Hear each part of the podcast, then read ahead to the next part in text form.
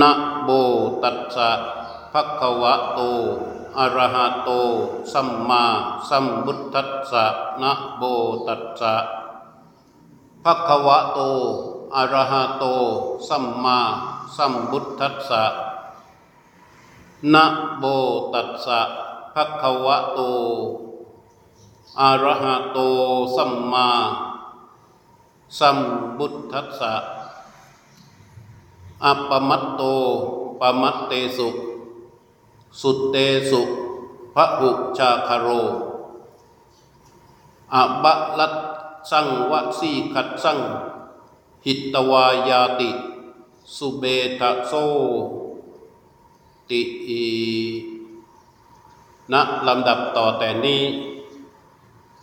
จักได้แสดงพระธรรมเทศนา พื่ออนุโมทนาต่อบุญกุศล ที่ท่านทั้งหลายได้ร่วมประชุมบำเพ็ญเป็นพิเศษในวันพระนี้ จนกว่าจะยุติลงด้วยเวลาอันสมควร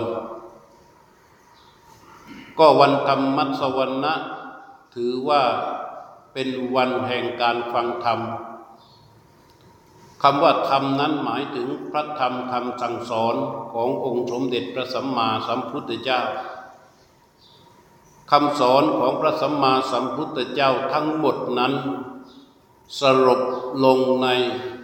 ธรรมข้อเดียวก็คือความไม่ประมาท ท่านเปรียบเสมือนว่า ในราวป่าที่รกชัดมีฝูงสัตว์อาศัยมากมาย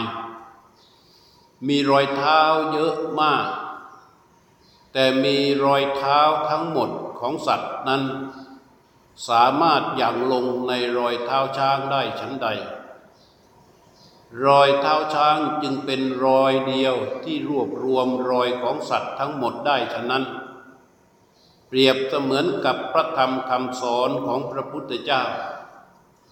ที่มีอยู่มากมายที่พระองค์ทรงตรัส ในระยะเวลา 45พรรษา หรือ 45 ปีตรัสกับคนบ้างตรัสกับพระนักบวชบ้าง ก็สุดแท้แต่ต่างคนฟังต่างสถานที่ต่างเหตุการณ์ จึงปรากฏว่ามีคำสอนมากมายเลยทีเดียว ซึ่งรวบรวมไว้ตามที่ท่านกล่าว ว่ามีแปดหมื่นสี่พันประธรรมขันธ์เรียกว่าเยอะมาก แต่คำสอนทั้งหมดนั้น สงเคราะห์ลงในธรรมะข้อเดียวก็คือความไม่ประมาท ความไม่ประมาทจึงเป็นเสมือนรอยเท้าช้างที่อยู่ในราวป่า เป็นยอดแห่งธรรมทั้งหมด อันเป็นคำสอนของพระพุทธเจ้า ถ้าถามว่า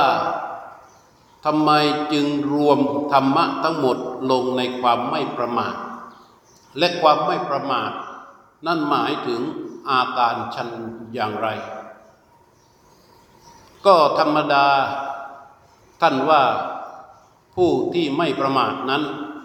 เสมือนบุคคลผู้ตื่นจากความหลับ อะไรชื่อว่าตื่นจากความหลับ ก็เมื่อเราเกิดมาเป็นชีวิตหรือชีวิตของเราที่ท่องอยู่ในสังสารวัฏนี้ มันเหมือนกับความฝันพอเราเกิดมาเป็นชีวิตรู้เดียงสา มีตาหูจมูกลิ้นกาย ที่สามารถรู้เรื่องราวต่าง ๆ ในโลกได้ ชีวิตของเรา ก็ไหลลงไปสู่กระแสโลก แล้วเราก็ตายไป เกิดมาใหม่ เราก็ไหลไปในกระแสโลกอย่างเดิม ตั้งแต่เกิดยันตาย เมื่อเกิดมาใหม่ ก็ไหลไปกับกระแสโลกอีกอย่างเดิม และในกระแสโลกที่เราไหลวนหมุนเวียนเปลี่ยนเกิดตายนั้น สุดท้ายที่ได้รับก็คือความทุกข์ ความทุกข์อันเกิดจากภพภูมิที่เราไหลไปในกระแสโลกนั่นเอง ทุกอย่างสัตว์นรก ทุกอย่างสัตว์เดรัจฉาน ทุกอย่างเปรต ทุกอย่างอสุรกาย ทุกอย่างมนุษย์ ทุกอย่างสวรรค์หกชั้น และก็ทุกอย่างพรหม นั้นในกระแสโลกที่ไหลไปนั้น เต็มไปด้วยความทุกข์นั่นเอง เพราะฉะนั้นทำไมท่านจึงบอกว่าหลับ ก็เพราะในกระแสโลกที่เราไหลไปนั้น มันเหมือนกับความฝัน อย่างเราอยู่มาชาตินี้ มาจนถึงปัจจุบันณขณะนี้ ถ้าเราอายุเท่าไหร่อายุหกสิบปี เราก็ฝันมาตลอดเวลา ฝันว่าอย่างไรบ้าง ฝันว่าเป็นลูกคนนั้น ฝันว่าเป็นน้องคนนี้ ฝันว่าเป็นพี่คนโน้น ฝันว่าได้ไปเที่ยวที่โน้น ฝันว่าได้เที่ยวที่นี่ ฝันว่าได้เรียนหนังสือที่นั่น ฝันว่านั่งรถไปโน่นไปนี่ ฝันว่าได้ทำงานนั้นทำงานนี้กับคนนั้นกับคนนี้ บางคนก็ฝันว่าได้แต่งงานกับคนนั้นบ้าง ได้แต่งงานกับคนนี้บ้าง บางคนก็ฝันว่ามีลูกเป็นชายบ้างเป็นหญิงบ้าง บางคนก็ได้ฝันว่ามีสามีเป็นราชการ มีสามีเป็นนักธุรกิจ หรือมีภรรยาเป็นข้าราชการ มีภรรยาเป็นนักธุรกิจ แล้วก็ฝันมาเรื่อยๆ จนในขณะปัจจุบันก็ยังฝันอยู่ว่าเราอายุหกสิบแล้ว แล้วก็ยังฝันอยู่อีกต่อไป ฝันไปเรื่อยๆ ในกระแสโลกมันเป็นเหมือนกับความฝัน ฝันอยู่อย่างนี้แหละ จนเมื่อใดที่เราตื่นขึ้นมา จะตื่นด้วยอะไร จะตื่นด้วยคำสอนของพระพุทธเจ้านั่นเองคำสอนข้อไหนคำสอนที่ว่าไม่ประมาทนี่แหละ คำว่าไม่ประมาทนั่นแหละ เมื่อใดที่สภาพธรรมชื่อว่าไม่ประมาทเกิดขึ้นหน้าท่ามกลางดวงจิตใด ดวงจิตนั้นก็จะตื่น ความไม่ประมาทคืออะไร ความไม่ประมาทก็คือสภาวะที่สติสัมปชัญญะมันตั้งขึ้น คราใดที่สติสัมปชัญญะมันตั้งขึ้นณดวงจิตใด สภาวะนั้นชื่อว่าไม่ประมาท แล้วทำไมจึงชื่อว่าไม่ประมาท ก็ทำไมจึงชื่อว่าตื่น เพราะว่าเมื่อใดที่มันไม่ประมาท มีสติสัมปชัญญะตั้งขึ้นในปัจจุบัน เมื่อนนั้นจิตมันจะหยุดออกจากการไหลไปกับกระแสโลก ถ้าใครบอกว่าเรามีสติสัมปชัญญะอยู่ เราตื่นแล้ว แต่มันยังไหลไปกับกระแสโลกยังฝันอยู่อันอย่างนั้นเรียกว่ายังยังฝันอยู่ยังประมาทอยู่ ถ้าไม่ประมาทจิตนี้มันจะถอยออกจากโลก กลับมาอยู่ที่กายที่ใจ เรียกว่ารู้ตรงไปที่กายที่ใจ ด้วยอำนาจของสติสัมปชัญญะเราเรียกกันด้วยภาษาปัจจุบัน เรียกว่าตื่นรู้ คำว่าตื่นรู้นี่แหละ คือมันตื่นจากความฝัน ตื่นจากการปรุงแต่งไปตามกระแสโลก ตื่นจากอำนาจของความโลภความโกรธความหลงที่เข้ามาประกอบกับจิต อันเกิดเป็นความคิดที่ไหลไปในเรื่องราวต่างๆ ซึ่งเรียกว่าความฝัน ความหลงไหล ความหลับไหลนั่นเอง เมื่อตื่นรู้ คือถอยกลับมาที่กายที่ใจ มีสติสัมปชัญญะนิ่งรู้อยู่ ตอนที่สติสัมปชัญญะมันเกิดขึ้นนิ่งรู้อยู่ที่กายที่ใจนี้ณขณะนั้น จิตจะไม่ไหลออกไปกับกระแสใด ๆ แต่ในขณะที่เขานิ่งรู้อยู่ที่กายที่ใจ เขารู้ชื่อว่าไม่ประมาท เพราะมันไม่ได้ปรุงแต่งไปสู่อะไร ไม่อยู่ในอำนาจของอะไร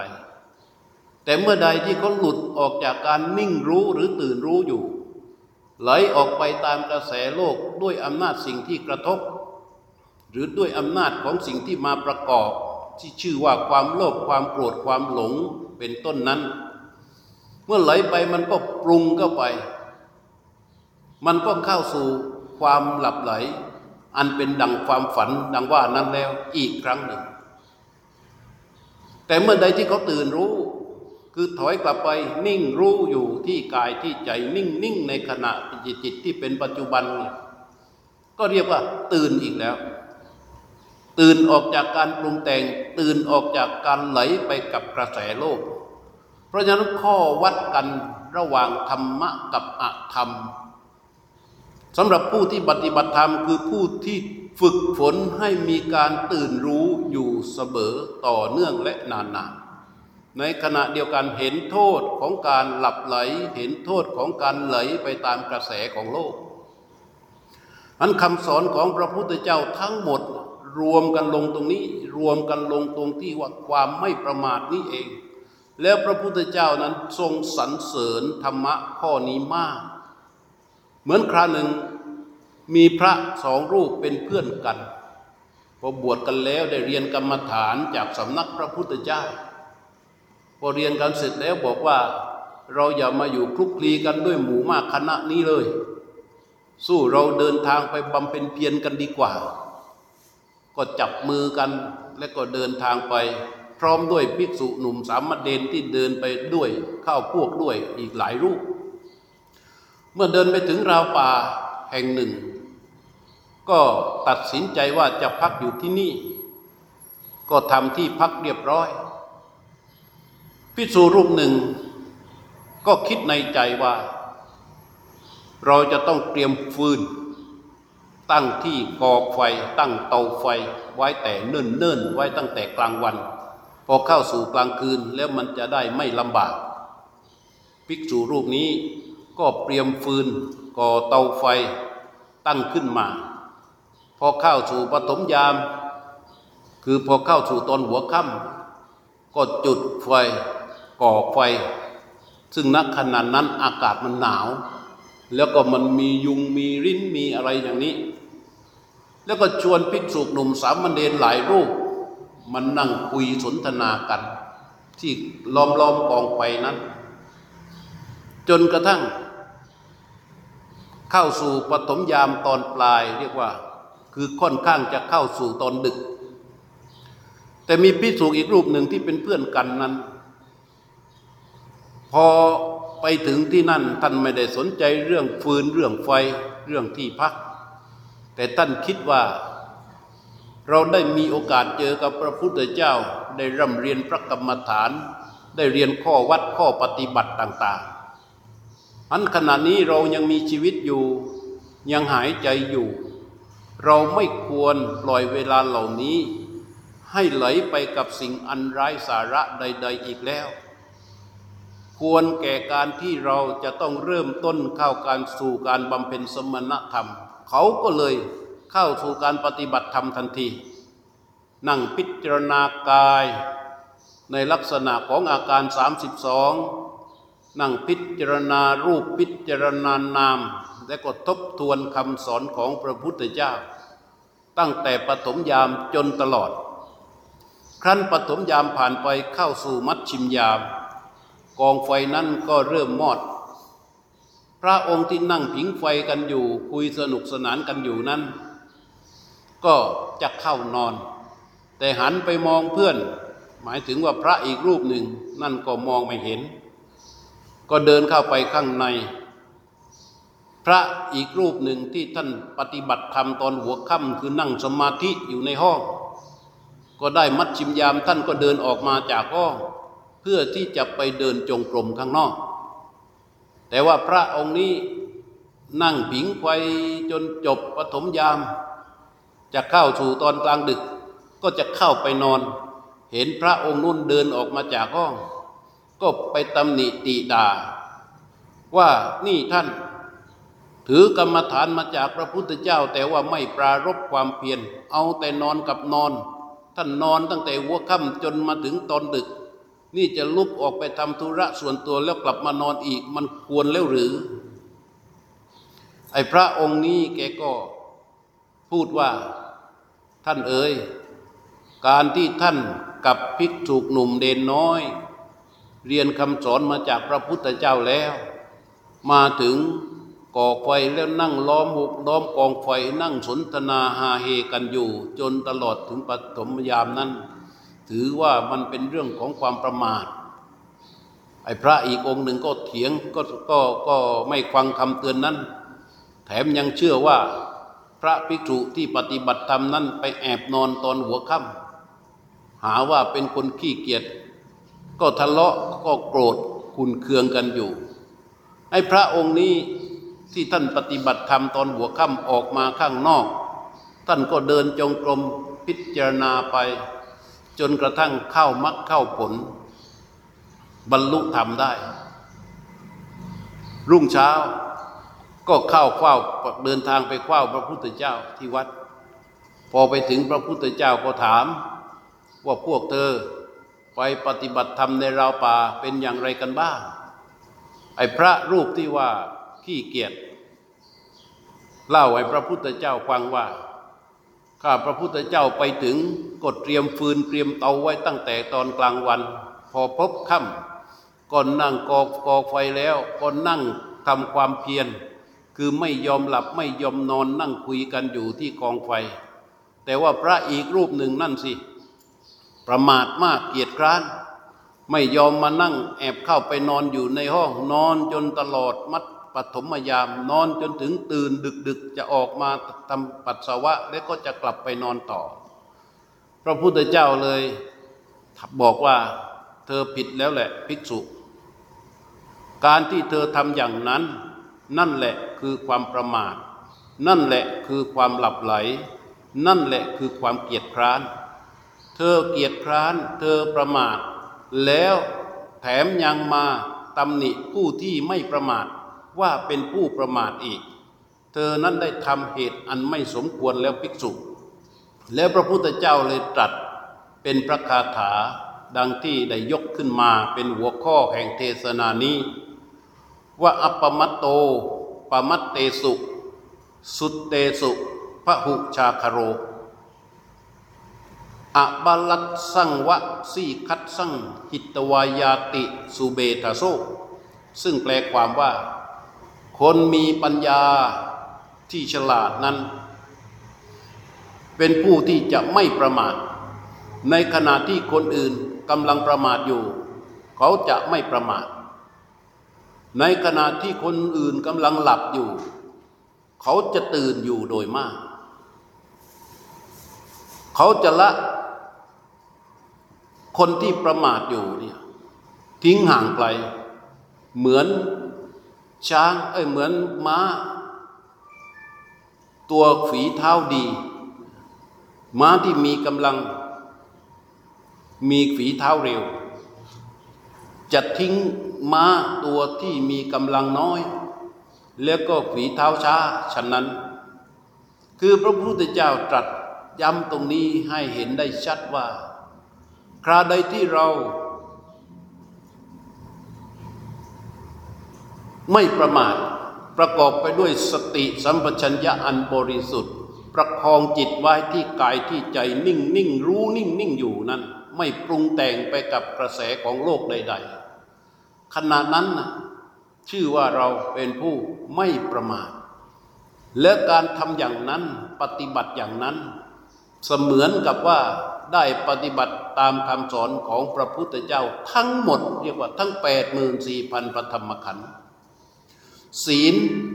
ก็เกิดขึ้น สมาธิก็เกิดขึ้น ปัญญาก็เกิดขึ้น ลงอยู่ในความไม่ประมาทดังกล่าวนี้ เพราะฉะนั้นพระพุทธเจ้าจึงบอกว่าผู้ใดที่ไม่ประมาท ผู้นั้นเรียกว่าเป็นผู้ที่ตื่นอยู่ในขณะที่ผู้อื่นหลับอยู่คำว่าหลับอยู่นั่นหมายความว่า คนที่ประมาท ปล่อยใจให้ไหลไปกับกระแสของโลก และหมกมุ่นชุ่มแช่กับโลกนั้นๆ ตามการปรุงแต่งต่างๆ ซึ่งสิ่งเหล่านั้นท่านเปรียบเหมือนกับความฝันเพราะในความฝันของเราเนี่ยมันยาวนานมาก เพียงแค่เจอพระพุทธเจ้า ปฏิบัติตามที่พระองค์สอน ตั้งสติสัมปชัญญะขึ้นมาที่กายที่ใจเมื่อใด เมื่อนั้นชื่อว่า ตื่น และให้ตื่นบ่อยๆ การตื่นบ่อยๆ ถือเป็นความเพียรเพียรจนกระทั่งมันตื่นโดยถาวร เมื่อตื่นโดยถาวรก็จะไม่เข้าไปสู่ความหลับอีก เมื่อไม่เข้าไปสู่ความหลับอีก ความขวัญดังกล่าวก็จะไม่เกิดขึ้น อันนี้เรียกว่า ความพ้นจากทุกข์ทั้งปวงนั่นเอง เพราะธรรมะคำสอนของพระพุทธเจ้า ทั้งหมดมันเป็นไปในความไม่ประมาทดังที่กล่าวมานี้ ซึ่งได้แสดงมาก็พอสมควรแก่เวลา ในอวสานการเป็นที่สุดลงแห่งพระธรรมเทศนานี้ ขอคุณประสีรัตนตรัยและบุญกุศลที่ท่านทั้งหลาย ได้ร่วมประชุมบำเพ็ญกันมาในวันพระนี้ จงเป็นตบะเตชะปละวะปัจจัยอำนวยอวยใจส่งผลให้ทุกท่าน ประสบในสิ่งที่ประเสริฐ ปรารถนาสิ่งใดอันชอบประกอบด้วยธรรมแล้ว ขอสิ่งนั้นจงพลันสำริดจงพลันสำริดจงพลันสำริดทั่วกันทุกทิพาราตรีการ แสดงพระธรรมเทศนา ก็พอสมควรแก่เวลา ด้วยประการชนี